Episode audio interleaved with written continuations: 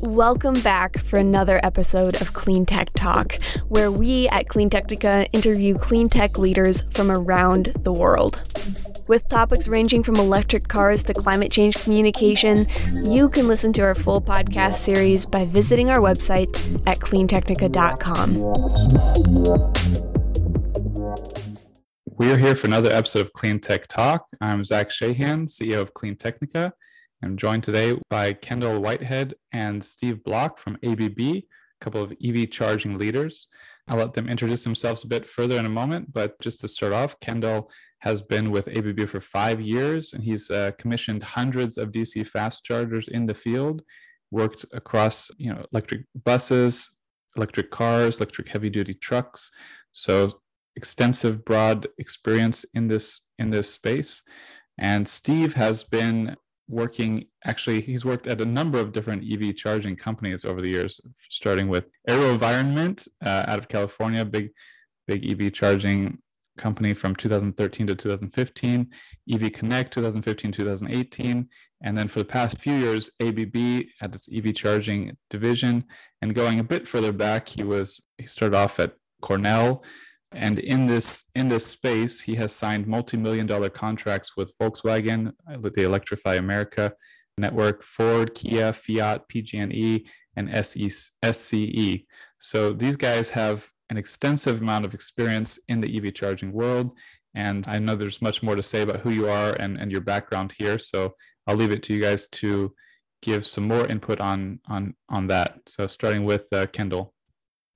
Yeah, thanks for that intro, Zach. A little bit more about myself. I, I grew up in a small town in, in southern Arkansas and have kind of made my way across to, to, to the West Coast to really be in this industry but yeah, you hit it right, uh, nail on the head. Um, I, I, started out as an application engineer, really uh, in the EV space, which was going out and doing commissionings, installations, troubleshooting, interoperability testing, all the all the above for electric vehicles. And I really, really got into the space uh, because of that. But I knew that I wanted to be more on the, on the technical side and use some of uh, some of the skills that I learned in school alongside my engineering degree. So some business some business applications. And so I, I, moved into a commercial sales role where i primarily work with our bus and transit or heavy duty vehicle seg- segments um, alongside steve. So that's really where i'm at today. Most of everything that i do is kind of this uh, this consulting if you will for a lot of a lot of customers who are looking to electrify their fleets and again pro, pro, the, the most of that actually is in the heavy duty bus and, and truck segment so it'll be a really good conversation going forward talking about electric trucks Great. And Steve, you have anything more to say on your extensive background and history? Sure. So um, I came from the data center world, and now I've been in the EV charging world for about nine years, as you mentioned, Zach. So I first company I was with in EV charging focused on AC level two charging. And then I moved to a company that created a software platform for managing EV charging stations and got to spend a couple of years there and learn about that aspect of the business. And now with ABB, we're very focused on DC fast charging. We have over 20,000 DC fast chargers installed in over 85 countries. So getting to see all three of those elements, it's very interesting how this industry has evolved. And you can see how really medium and heavy duty fleets is really giving so much growth to the DC fast charging segment within our market because the vehicles have such large batteries that a level two AC charger is just not powerful enough to charge those types of vehicles. Yeah, well, you know, we've been covering the, the the rise of the EV industry for a decade, and it's been really fun, exciting to see the different phases and how how that how it's evolved. But I would say something close to my heart has always been the heavy duty trucking segment because there's just so much pollution comes from them and there's so much potential to, to cut emissions. And we are really seems like we're hitting a kind we're getting into that phase a lot more. Can you can you speak a little bit more about what kind of electric trucks are available or coming across across the whole field of trucks all different types of trucks? And which electric truck use cases uh, are emerging first at this point? Okay so in the medium heavy duty truck space it is a little bit behind the transit bus space in the sense that uh, most of the vehicles that have been deployed so far are still relatively early beta pilots. Many of these companies have started to go into uh, production for their vehicles, but it really has just started. So, you know, some of the bigger players, Daimler, PACCAR with their Peterbilt, Kenworth brands, Volvo, have really just launched their trucks, their production models this year, and some won't even launch till next year. But we're seeing huge growth, especially in California. This space is really focused on short haul. So, point to point, not going from all the way from California to the East Coast. It's, it's possible that that will happen, but it's possible that hydrogen will be the way to, to go much longer haul. But you know, there of course there are a lot of other players that have been around that aren't some of the larger, more established companies like Lightning Motors, for example, and, and others that have been providing box trucks and moving kind of up from you know class five, class six up to you know class eight trucks. So in general, this market is just taking off. We're really in the first inning. It's very exciting, and you know the growth's only going to grow you know huge from here. Is it sort of comparable to like when the Nissan Leaf and the Chevy Volt were first introduced in the car segment? I would say it goes feels more like the BMW uh, Pilot. I'm trying to think what that one was called. The Active E, yeah. Active E, yes. Yeah, I mean, we're really in the early days for medium heavy duty trucks. You, I don't know if you're following the HVIP funding in the state of California, but in the past, the funds you would take weeks or months before they were allocated. And I believe the last batch was done in 15 minutes. So it's there's wow. just a lot of companies now that are embracing it and that want to deploy a certain number of electric vehicles in their fleet and see how that's going to work and of course, the, especially in California, a lot of the utilities, PG&E, Southern California Edison, and San Diego Gas and Electric, have huge programs to help with offsetting some of the infrastructure costs with uh, installing charging stations. Yeah, we you know we've covered these kind of announcements from Volvo, from Daimler, from Tesla for years. I mean, the, I think the semi was on Tesla semi was unveiled like five years ago or something, and there were a lot of other electric trucks sort of unveiled at the time but then you know people ask for updates and it's like well there's not a lot of updates we can provide about all of these things. So it's exciting to hear that things are starting to get a little more off the ground. Kendall can you speak a bit more about where the electric truck market is to is today and sort of the initial uh, maybe leaders or or segments in this space a bit more? Well i think steve really did a great job there but i did want to make note that there is also a piece of this market right that is um, conversions. I think that there's there's actually a lot going on out there for electric truck conversions versus hey we're going to build the chassis from the ground up that's all battery electric. Uh, there are some companies out there uh, doing a great job of taking um, taking an, an electric uh, or, or, taking a standard uh, diesel or you know other type of combustion engine and then turning that into a fully electric vehicle and putting it back on the road, kind of repurposing it instead of sending it to the junkyard or retiring it and doing who knows what with it. Um, so I, I really like to point in that direction as well as saying, yeah, we've we've got some really great folks that you know, just like Steve said, Daimler, PACCAR, Volvo. We're doing a great job of putting out uh, full battery electric uh, from the ground up sort of vehicles, and they're actually doing a great job of getting those out and having some really good use cases for that. But we also see success with conversions, and I and I, I kind of like it because it gives us a little bit more of that like, hey, we're we're doing a little bit more to to take something that's that's been polluting in the past and transform it into something that's not going to be polluting for the future. And so I really I really like to to speak to that as as well. I think it's such an interesting an interesting piece of the market, and um, it's growing it's, it's growing really quickly as well. So and i think as far as use cases I, I, I, just like steve said it's, it's mostly point to point. I mean we're talking about we're, we're seeing a lot of folks going and doing like um, trucking in the ports where they'll show up to the port and they're doing a lot of movement around in the port. They're not going incredibly long distances but they're able to pick up their loads they're able to move them around they're able to drop them and then do that several times throughout the day before having to go back and charge. And so there, there's quite a bit of, of use cases out there that are similar to that that aren't just hey long haul 100 200 300 400 500 mile routes in a day where you may just be able to say, hey, we're going to stop this location, we're going to move around, and we're going to do these different things. So that's uh, it's it's a trend in EV infrastructure and EV charging in general. Is that uh, when you're in in high voltage, larger battery pack vehicles, kind of these heavy duty applications, if you know your route's going to be relatively predictable, if you know where your vehicle is going to be at every night, it makes uh it, it makes the argument much much stronger for conversion to EV. So that's kind of uh, where we're seeing a lot of the action take place with electric trucks as well.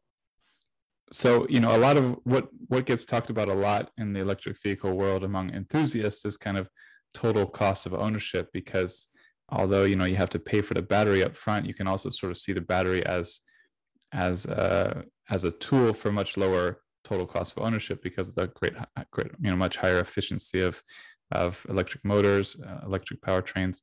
So this must be, you know, this is the sort of the exciting thing with fleets is, you know, total cost of ownership gets looked at a lot more, a lot more closely. So can you talk about the economics of EVs for fleets and why to focus on fleets a bit more? Yeah, I think that the economics of fleets in general. And I mean, we'll obviously focus on trucks in this conversation, but I think just as we, when we look at fleets in general, uh, there are a lot of different things that we can we can look at. I particularly because I'm, in the field a lot or have spent a lot of time in the field and kind of touching the equipment and being around the operations and a, a little bit more boots on the ground type of things. I think a lot of the times when I think of the economics of of moving to something like an EV over an ICE vehicle is maintenance.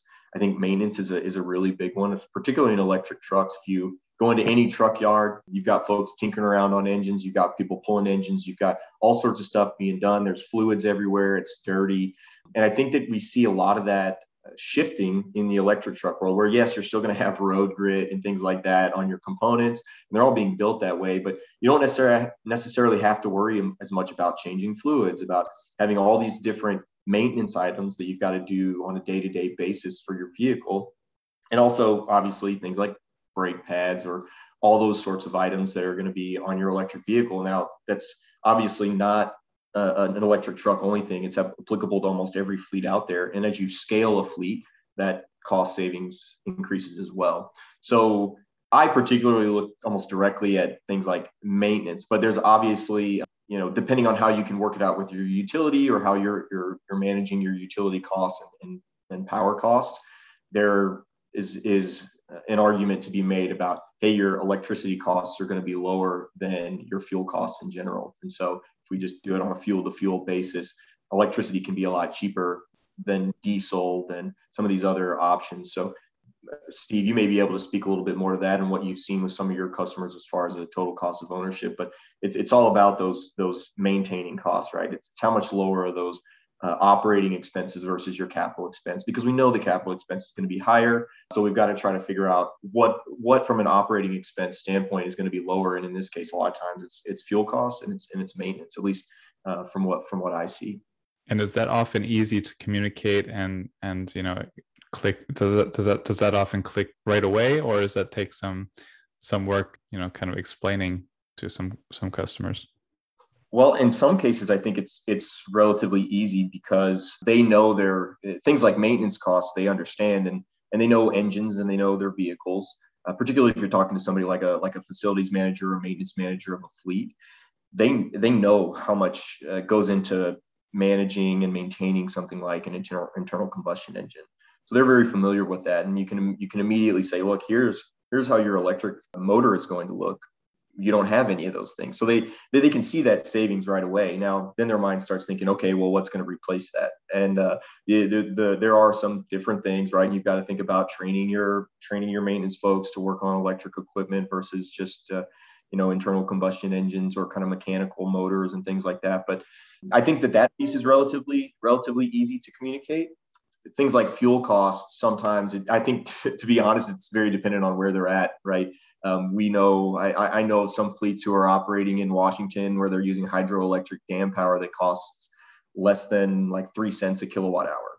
And to them it's it's the easiest question to answer in the world. They say oh wow i can only it's only going to cost me you know three cents per kilowatt hour versus whatever i'm paying for for uh, diesel or other fuels that's easy to communicate. But then you may go into California somewhere and say, oh, it's going to be you know 10 times that cost. It may be 25 cents a kilowatt hour or, or even more than that. Um, and then you go to places like hawaii and it's 40 cents a kilowatt hour 50 cents a kilowatt hour. It could be really expensive. And so you really have to kind of dive in and say all right let's let's talk about how we manage this. Is there a way to you know it gets the, the conversation gets much more complex. Yeah and i would just add to what kendall's saying which is in california if you're going electric you have a benefit of what is called LCFS credits, which are the low carbon fuel standard credits, basically carbon credits. And today, I believe that one carbon credit is worth about $200 on the open market. And that translates to about 1,500 kilowatt hours of energy. So, with a heavy duty vehicle, you're getting anywhere from 0.3 miles to maybe a half a mile of range on a kilowatt hour of energy. So a business can easily calculate the additional savings that they would get if they operate their vehicle in the state of California to offset their you know electricity costs and then they can compare that to the cost of fuel and there's definitely huge savings in uh, especially in the state of California because the LCFS credits. Now, Kendall, uh, I believe Oregon has adopted those LCFS credits as well. I think a couple other states are uh, have proposals to do the same thing. Yeah, that's right. I think Washington and Oregon right now both have uh, similar LCFS credit programs that have just either just been put into place or are being rolled out very, very soon. And obviously, other states will be, I think other states will be kind of following along. Um, you know, it probably won't be an entire federal type of program. At least I haven't seen any talks of a federal type of, of carbon emissions program. But I mean, that's at least in the bus and transit world, um, when I'm working on a bus project, we're always talking LCFS credits, and that's almost that's that's really what is the tipping point in saying yes, this is this makes sense for us, and and this doesn't make sense for us. So um, hopefully, we're going to get to a point where we don't ever need the LCFS credits. That's really that's really going to be a good a good start. But as far as um, getting people going, the LCFS credits are are, are incredible. And I mean, this also, I'm sure, peak demand charges this kind of you know time of time of charging comes in. Can you just i guess speak a little bit more to about how you help networks and fleets understand the charging options you know based on different use cases different site needs how the process works? We just actually put together this you know ev charging 101 guide for for basic level 2 and level 1 charging. And it was a little surprising how much you have to go in and try to ex- explain and how, how much you have to look you know lay out the different options and try to uh, help people understand those who who are not you know already aware of all this. So i'm sure it's much more difficult on the on the you know on the trucking and bus level. Can you talk a bit about that as well now? Uh, maybe starting with steve this time. Sure. I mean we could have a separate uh, podcast just on how to choose the, right charging station, but giving you the shortest way to, to describe it, you, you need to think about a couple things, which is how many vehicles are you buying? How many miles do those vehicles travel every day? How much time do you have available during the day or at night to recharge these vehicles? And then from that, you can determine what power level of charging stations you need and how many you need. So once you take a look at that, then you have to understand from your utility side what are the tariffs? Do you have demand charges, like you mentioned, Zach? So a lot of people aren't familiar with commercial utility rates, that you're not just charged by the amount of energy you use, which is kWh, but also the amount of power that has provided to your facility in terms of kW. And they look at the utility looks at that in 15 minute intervals and they look for the highest usage in that 15 minute window for a period of a full month. So if in just during that month you have this one 15 minute interval that's very high amount of power delivered to your facility, that becomes your fee for that month. And so those terms demand charges can really affect how much you pay in electricity. Now, the three biggest utilities that I mentioned earlier, they all have special EV rates right now, and they're not charging demand charges uh, when you're charging specifically EVs. But if you're in another state where you do have demand charges, now you have to think about being strategic in when are you going to charge these vehicles. in order to meet your use case, meaning be able to operate your fleet. So you can do things where through our charging stations with some of our partners that have these OCPP network platforms, they can manage through what's called smart charging profiles the charge rate of the charging station. So even though the vehicle may want 150 kilowatts of power, you can control that through a software platform to manage your demand charges. But uh, that's why I was saying it gets complex because you know ultimately you're optimizing it, but you have to operate your fleet and you have to allow for some level of redundancy as well. Because if say one charging station is broken, you're going to need to use the other charging stations to offset the one broken charger. Yeah, and just at the beginning there, you know, uh, kilowatts versus kilowatt hours. You know, this has been a thorn in my side for over a decade because it's very hard for some people to to to know to understand the difference. Very hard to explain it. You explained it very well. I'm sure you know that because you must have tailored that that discussion after many many efforts but you know just the idea of energy that goes in and fills up your battery versus the power that goes in at any given moment and kind of you know it's very hard to just get that basic vocabulary down with with some some but i guess in this industry you wouldn't probably have a lot of trouble with that or is that still like even the you know getting the basic vocabulary down a bit difficult sometimes? I, I would say most people don't understand power. I mean kendall and i are mm-hmm. both electrical engineers and we've learned that when we went to college so we understand that power equals volts times amps but no, I would say the vast majority of the people that I speak to, they they don't know it. They're very appreciative of having some, you know, basic conversation and educating them on on the basics, as well as even how utilities charge for electricity. It's most most people don't outside the you know the industry that we're all in, the actual people operating vehicles, fleet operators, they don't know yeah i mean that's uh, just the next step too. yeah right it's like understanding your electric bill and kind of uh, you you know you can understand well your electricity usage how it changes with different things but still not really understand the the strange calculus of your electric bill so it it it must be an interesting like kind of process where you sort of have to navigate what the person knows sort of quickly and then try to go from there to to go along the chain of of topics yeah kendall do you have anything to add on that yeah, I think we really approach it from a, and, and I said this a little bit earlier, almost like a consultative, consultative, not sure what the right word is there, but from a consulting type of approach where we're, we're not just going in there and trying to say, hey, no, this is the charger that's going to work best for you. We really need to sit down and, and think about what is your operation and how can we how can we reduce the the change to your operation. And that's just like Steve said, is trying to figure out which vehicles you've got, what the battery size is, how much idle time do you have, et cetera, et cetera.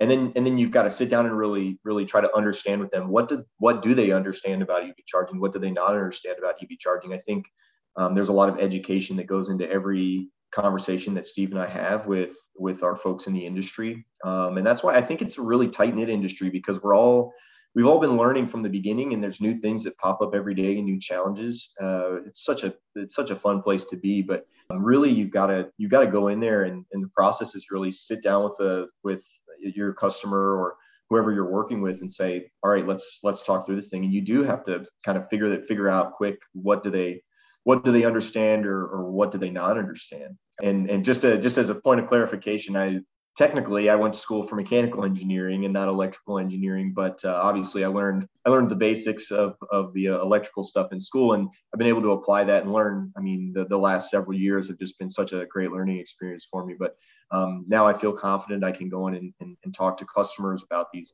sorts of things, which is again, it's it's all about learning and, and kind of this consultative approach and really figuring out what what the customer's needs are and, and jumping from there. So yeah, it's it's the process is interesting. And every customer has different challenges, uh, whether it be a utility, whether it be operations, whether it be you know cost management, demand charges, things like that. And so it's it, it can get complex quick, just like uh, Steve was saying. Yeah, and to most of us outside of that world, we'd be electrical engineering, mechanical engineering. What's what's different about what you know? and I'll you know ask another one that's you know I'm sure basic for you guys, but uh, even in my case, I'm not really aware of this that that well. Uh, what are the charging standards for trucks different from charging standards for cars, or do they all share the same charging standards? So, it, for cars, there were two standards really for DC fast that had emerged. One was uh, CCS, which is the combined charging system. The other was or is CHAdeMO, which was the Japanese standard. And with cars, the I think you can say was. the, the, the, industry has very clearly gone the CCS route, but yeah, you know, it's good. Exactly. So with cars, the CHAdeMO standard, at least in the U.S., it, it, we're not seeing ch- many CHAdeMO vehicles left, and and there were a couple of uh, early entries for, I'll call them maybe light duty, medium duty trucks that were using CHAdeMO and now moving to CCS. So what we're seeing is CCS really dominating. Now there's CCS1, which is the US, and there's CCS2, which is Europe. And we saw a couple of vehicles from Europe make it here to the US uh, with CCS2 cables or, or inlets, uh, requiring a charging station with CCS2. But there are very few. They tend to be more like uh, pilots because these vehicle OEMs are introducing the vehicle first in Europe. They want to do some testing in the US. So I don't know if CCS2 will actually play a, a dominant role yet in the US. From what we, we're seeing is it's still basically CCS1. Now, the difference is that with these medium and heavy duty trucks, they have gone with their launches with higher voltage batteries. Whereas in the beginning with electric cars, the typical battery voltage was 400 volts DC. So the amount of power you can deliver to a vehicle is volts times amps. So if your voltage of your battery is 400 volts, in order to deliver more power, you have to draw a lot of current or amps. So if you want to be able to charge a vehicle very fast without having to have big gauges of wire and to provide high amount of current or amperage, it's better to move to a higher voltage vehicle. And that's what we've seen with the trucks. They've moved to 700 volt batteries, 800 volt batteries, which allow them to charge at a much higher rate without having to deliver as much amperage or current. So that's one of the things that I would say is uh, a little bit different. Now, with electric cars, you're starting to see some newer entries in the market that are moving to higher voltage batteries, which of course are more expensive and that allows those vehicles to charge super fast, like a the, Porsche Taycan or maybe a GM Hummer. Yeah, I was going to say the Porsche Taycan. I think was the first to, to bring that to, electric cars so to focus on that higher performance. So just uh, your your explanations are really we, we need to cut snippets of these for certain topics because they're really so clear and, and well well explained with some difficult topics. I'll just take a brief moment to you know encourage anyone who's listening who enjoys the Clean Tech Talk podcast series. Please remember to subscribe, leave a review on Spotify, Apple Podcasts, wherever you listen, and you can also subscribe to you know contribute a few bucks a month or even a hundred dollars a month. Some do at future.cleantechnica.com slash subscribe to support our work and our uh, podcasting, writing, and YouTubing efforts moving moving uh, and thank you for all of that for everyone who does who does that. Moving on to a sort of a broader i guess this could be broad or specific but what are some of the current challenges in the ev charging field? It's clearly you know ready ready to rock but at the same time there must be some challenges at this early stage uh, in this market. I think from from a challenges perspective we've really talked a, a lot about it but one of the biggest challenges I think that we're seeing or going to continue to see uh, when we're moving fleets to scale is power availability and, and utility.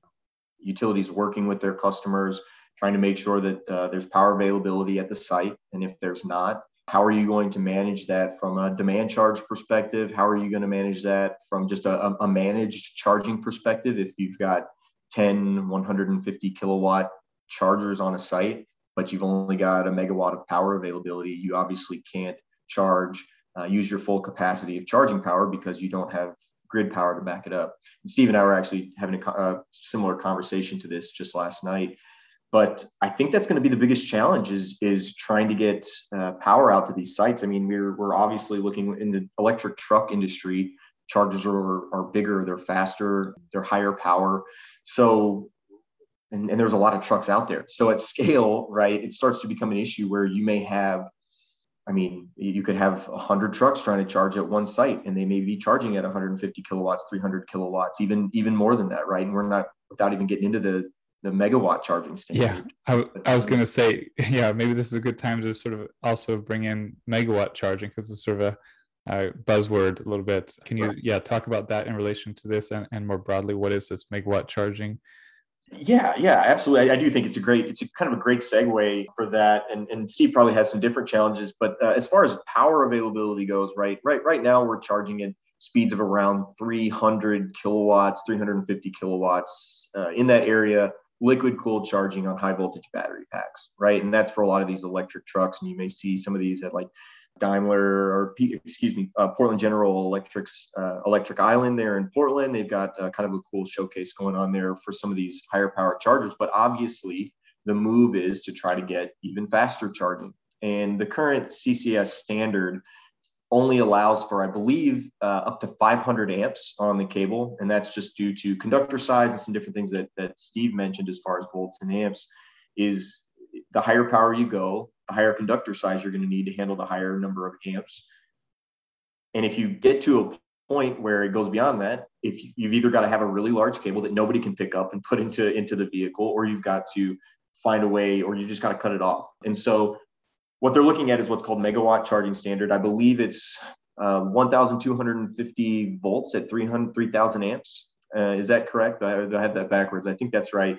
1,250 volts at 3,000 amps is the is the maximum for the megawatt charging standard. It uses a lot of the same communication as uh, your CCS cable would, but it's much much higher powered. It's a much larger connector. It's much higher powered. So it's just crazy to think that you know maybe if you're going to be charging one vehicle at that's you know up to three megawatts or almost four megawatts of power uh, how are you how's your utility or your grid going to be able to handle that right um, what's yeah yeah and i mean how's that going to work out?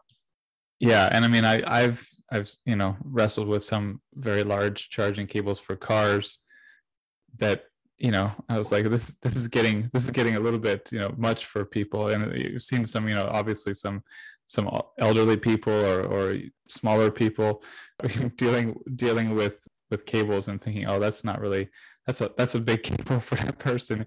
So what is the actual what eh, what is the deal with this kind of a megawatt charging cable like how does it work is it is it just a giant cable you gotta or is it or are there like mechanisms to to you know sort of get keep the human effort out of it uh, I, I, think there's a little bit on both sides, and, and, Steve, feel free to chime in. But it is a liquid cooled cable, from what I understand, with all the development that's going on there going to have to use liquid cooling to try to keep uh, the conductor size as low as possible. So it is somewhat manageable. I mean, it is much larger than your CCS uh, cable now, the CCS cable and connector, but uh, doesn't seem unmanageable, particularly because of the liquid cooling. I think is doing a lot to help there. But you've also got some other companies that are that are coming around who are looking at automatic connection systems or you know robotic style arms where they're able to do the plugging in for you so that a human never has to touch it. I mean, obviously, we see that in bus charging now, where we're using things like overhead pantographs to plug in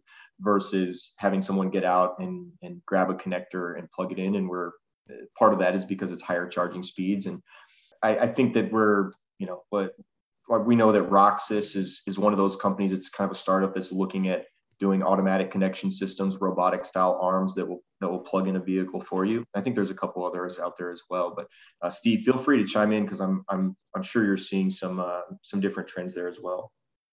Yeah, I mean, I think it's just important just to be the engineer for a quick second here and just realize that cables are part of a of a DC fast charger, and their cables have different amperages. And historically, the most amperage or current you could put through a cable without needing liquid cooling had been 200 amps. Mm-hmm. But recently, there have been some introductions of, of a new cable.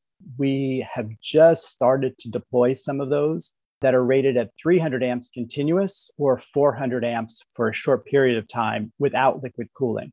But if you wanted to, to provide more power above 200 amps historically, you had to go to liquid cooling as Kendall mentioned, and we have a 500 amp cable that uses liquid cooling. Now, this new standard, this you know, it's called MCS for megawatt charging standard. It's still not finalized. It's still being completed and being tested out. And you know, I hear different dates of when it's going to be available commercially. I've heard at some point it was the end of 2022. I don't know, Kendall, if you're hearing the same thing. I would bet it's more in 2023. I, have point, heard I've heard even farther out, Steve. But, even uh, further. Yeah, okay. yeah, 2020 end of 2023 2024 i think we still got some time before we're really we're really going to see the mcs at a, at a commercial availability but, but what i was going to say is today what i have seen is that most medium heavy duty trucks that are right that are on the market right now so the bulk let's just call it 98% of them cannot charge greater than 150 kilowatts so really a 200 amp cable is really all you need for that application right now. And as this market grows, then I think the vehicle OEMs will start pushing the envelope above 150 kilowatts. Whereas we're already seeing that with cars, right? We're already way above 150 kilowatts with cars. And Kendall can tell you with transit buses, what are you at? 450, Kendall?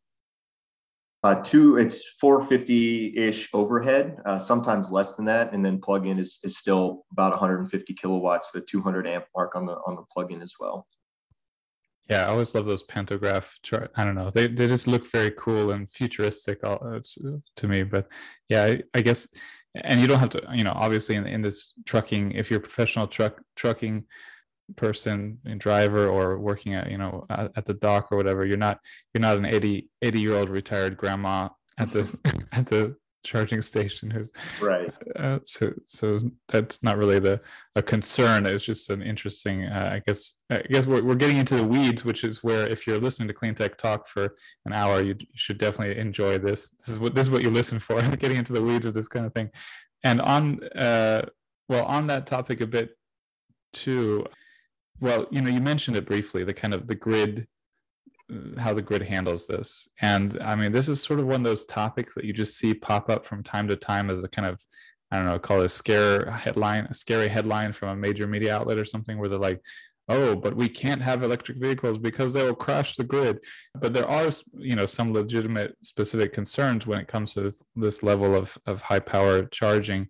Can you speak a little bit more about how you work with utilities or how different utilities are approaching this and you know just sort of how this is developing the kind of the interaction between the EV charging companies the the the EV truck companies the you know all, all of the different uh, stakeholders in this space.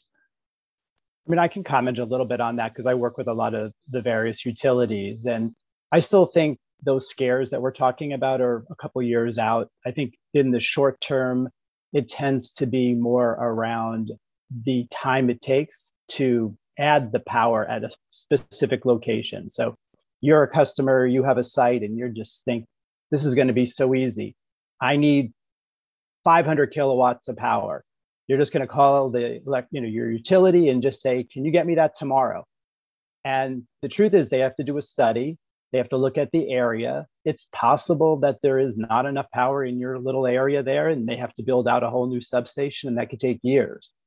But in general, what we see is that there is enough power in the area, but to get a service upgrade to your facility, maybe is going to take six to 18 months.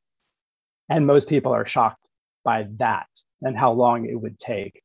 So, in the short term, what I always tell people is because you had asked earlier about challenges and we all talked about utilities, just have your conversation with your utilities early. That should be the first place you go and start planning when you're planning your site. Plan it by talking with your utilities.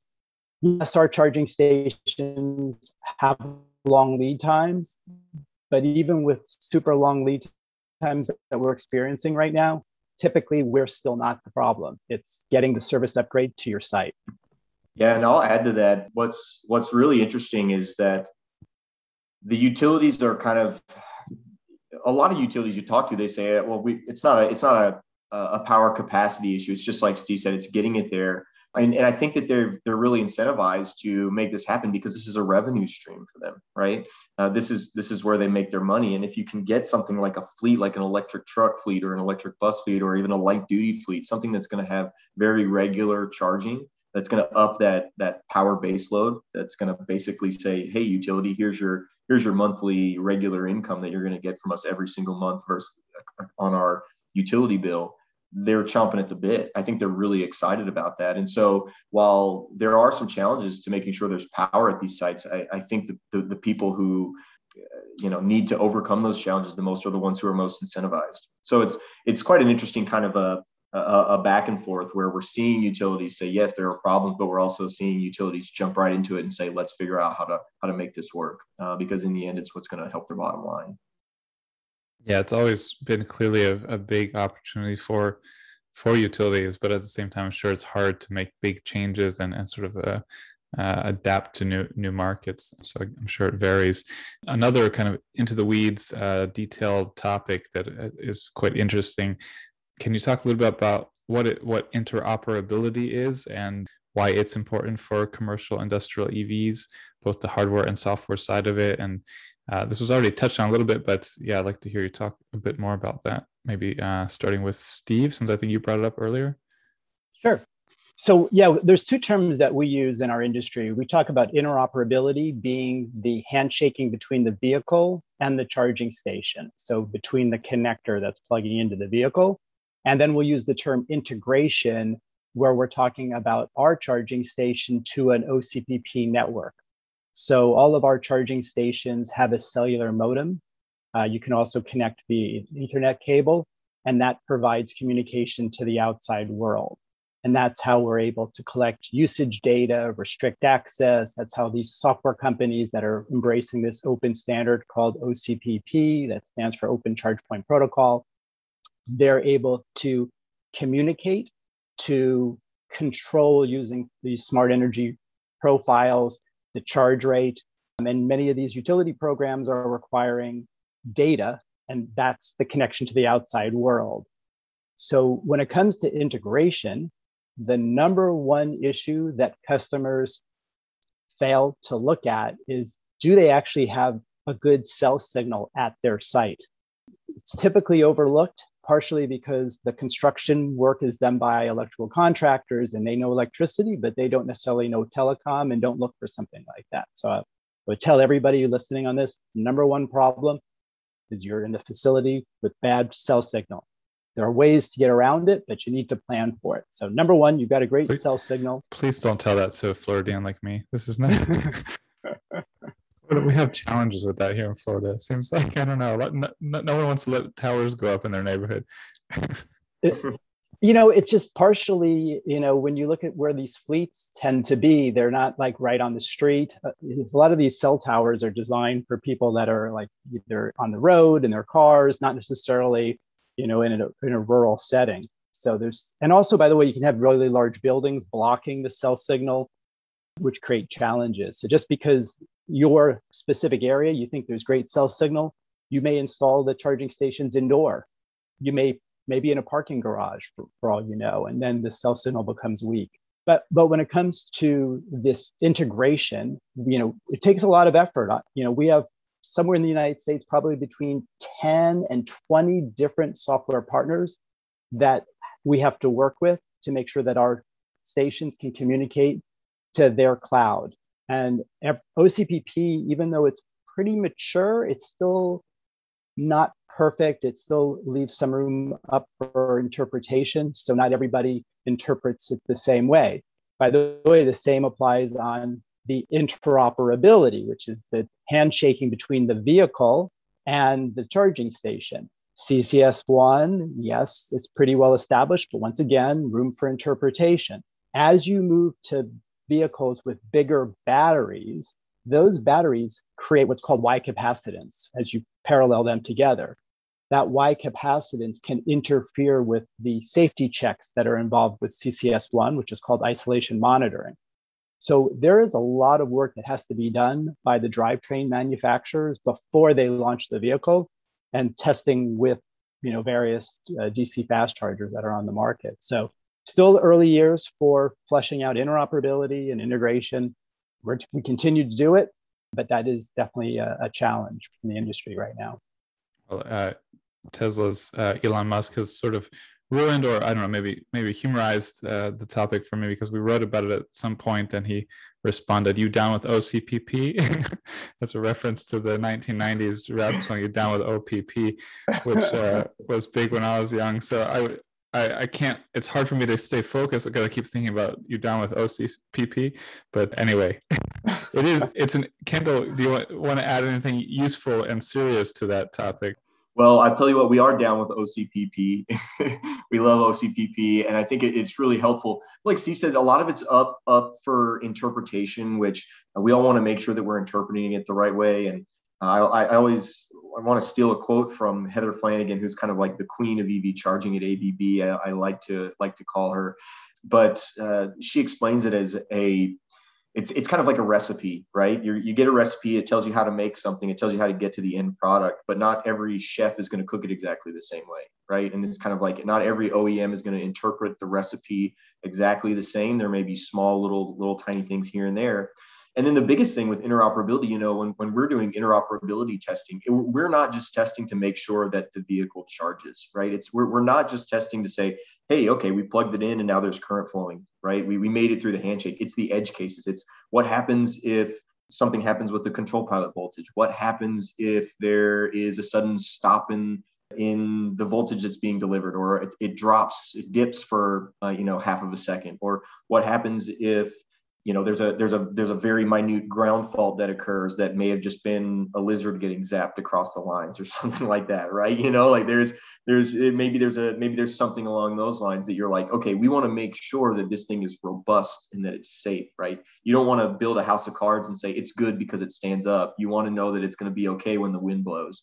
And so that's really i think the the, the major shtick of interoperability and interoperability testing. We do it all the time where they say, you know, an OEM will will bring their vehicle. We're, we're say we're supplying a, some electric truck to a site that we've never seen before. Or somebody is purchasing an electric truck and trying to integrate our chargers.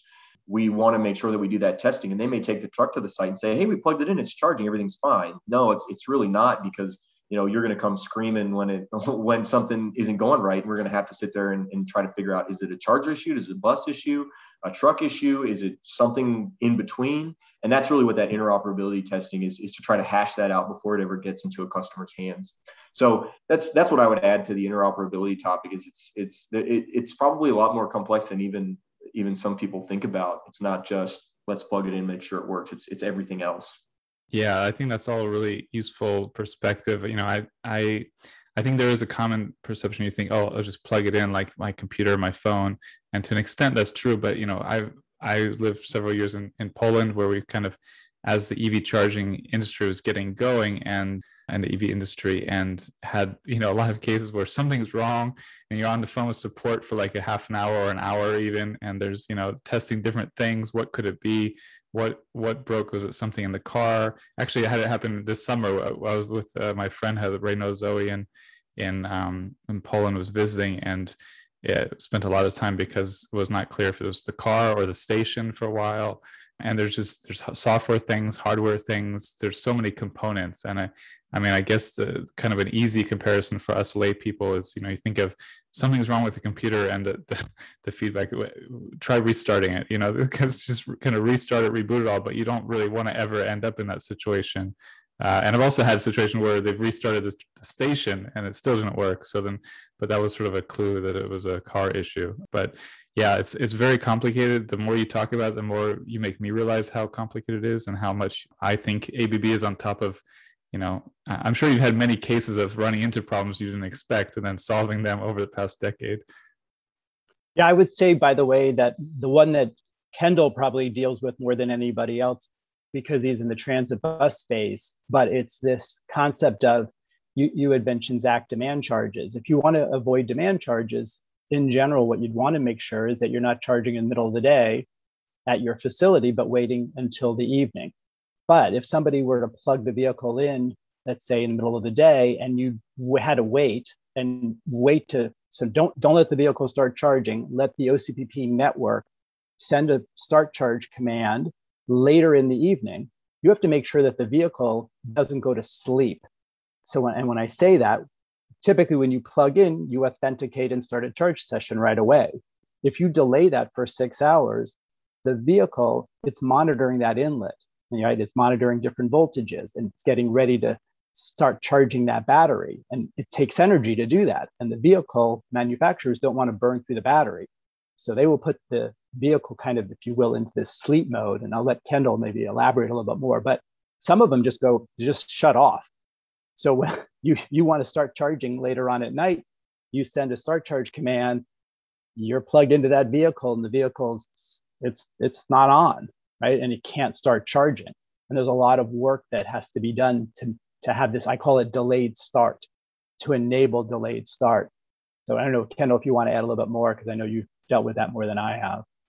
Oh, I mean, we could we could talk for hours about all the all the different you know situations, but I think just the the, the general idea is that you know the industry is growing, eh, all the features that everybody wants are growing, and we're trying to work to to build those features in. But then we've got to go back to the OEMs and say, hey, let's talk about this new feature on this vehicle. Let's see how it's going to react with the chargers. I mean, what's really important to us, I mean, the, when we go in uh, and we're putting we're, we're working with an OEM on like major projects, what we're going to do is we're going to try to get a charger in their in their lab, in their R&D lab or their factory, so that we can do all this testing. It's easy. There's a charger where the vehicles are instead of having to bring vehicles to a charger, something along those lines. And it's just critically important to us to try to do this before it ever gets to a customer site. Now, yes, there there are obviously times where we don't get to accomplish that, and and then we get to the customer site and things are running swimmingly until they're not right until somebody plugs it in in the middle of the day and expects it to charge uh, once 10 p.m. rolls around.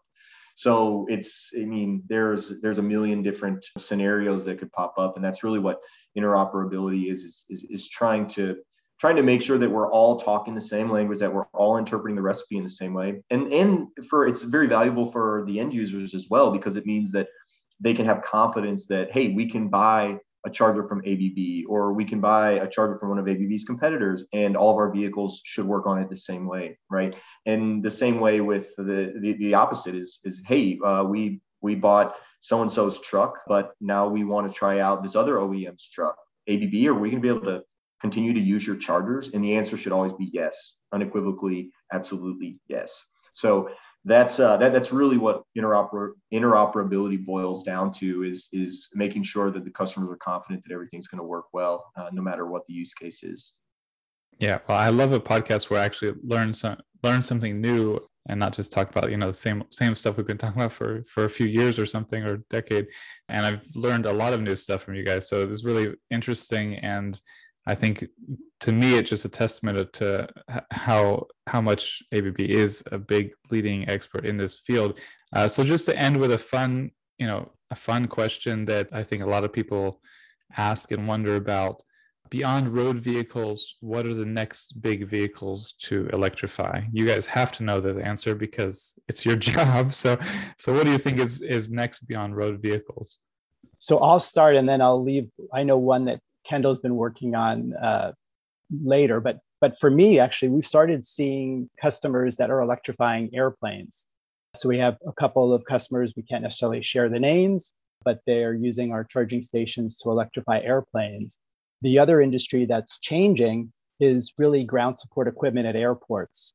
So historically, there there were or are uh, you know electric charging stations to to for the equipment at airports that move luggage around and whatnot. But they were using an industrial charging standard. I think it's 60 volts or 80 volts. I always forget, but it's much lower voltage. They're morphing to this higher voltage with a CCS type of connector. But there's other equipment that even to like start a jet engine, okay, it, it requires a, a device that burns fuel and they're moving to an electric version of that device. It's a partner of ours, which is Goldhofer. So there are a lot of cool markets that I'm seeing. Kendall, what about you? Oh man, this is such a good question because I, I really love this question because it's going to show the, the, the breadth of of really how far electric vehicle drivetrains are reaching. And so you know, uh, some of the really interesting ones. Obviously, ABB's been doing a lot in the marine space. Been electrifying a couple of different things. I know that uh, ABB's electrified the Maid of the Mist, and so it's running carbon-free miles, taking folks underneath the Niagara Falls. And so, I mean, in marine, we're seeing we're seeing some advances in marine, which in marine there are a little bit different needs in the in the power levels are a lot higher and the turnaround times a lot shorter, uh, which kind of facilitates, it kind of creates the need for the higher power. But those those vehicles are electrifying. There are electric tugboats that are going around. We're seeing kind of uh, in the vein of what Steve mentioned with like airport fleets is is uh, forklifts and other sort of industrial equipment uh, vehicles and things like that. We're seeing electrify. Uh, we're also seeing on an even more fun note, I mean, I'm I'm a southern guy, so I don't get to see snow very often. But there's uh, snowmobiles. We've partnered with a company called Taiga, which is doing electric snowmobiles, and I think um, they're mo- I believe they're out of Canada. Um, I'd have to look up and see, but I, I love seeing the photos of of their snowmobiles plugged into our chargers. And so it's obviously reaching beyond uh, road vehicles, beyond passenger cars, beyond uh, transit buses and, and electric trucks. It's it, it's really starting to pervade into all sorts of different industries, and they're they're, they're so much fun to kind of uh, to kind of see and, and, and see where everybody's going and see how we can kind of stretch the envelope. Yeah, well, something I learned years ago, and I, I think more so every year, uh, wherever there's electrification, there's ABB. So it's a real pleasure and honor to talk with you guys today about these things and to to learn a lot more, to get a lot more perspective on what's happening. You know, it's sort of this this this kind of conversation helps helps me dive deeper into the technology in a way that I the way in, in the way that writing about it just doesn't quite it's it's always different to learn to hear from a conversation and hear experts talk about something. There's all kinds of little details that pop out. So thank you both for that. Uh, one more time uh, you know thank you to all, all our listeners. Be sure to subscribe and leave a review and check in next time to go get your electric fix. But I'll just let Kendall and Steve have uh, have the final word here. Uh, Kendall. Yeah, I just wanted to say thanks, Zach, for for having us. I mean, this industry is such a fun place to be in, and it's a lot of hard work, and, and there's obviously a lot of challenges, and and that's what makes it fun, right? No, nothing ever nothing ever came easy, I think, and so we're really we're really diving in. It's been it's been a great time, and uh, and thank just thanks again for having us and letting us speak our piece. Yeah, and same here.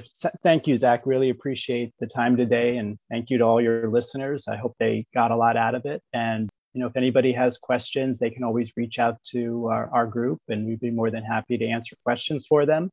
And we work with a lot of great partners as well. So uh, we'll introduce them to some of our partners because we couldn't do it without our, our partnerships. They're a really important piece Absolutely. of the equation. Thank you much, and keep keep doing your your great work. We really appreciate it. Have a good one. Great. Thanks. Thank you for listening to Clean Tech Talk. Join us next time to get your electric fix.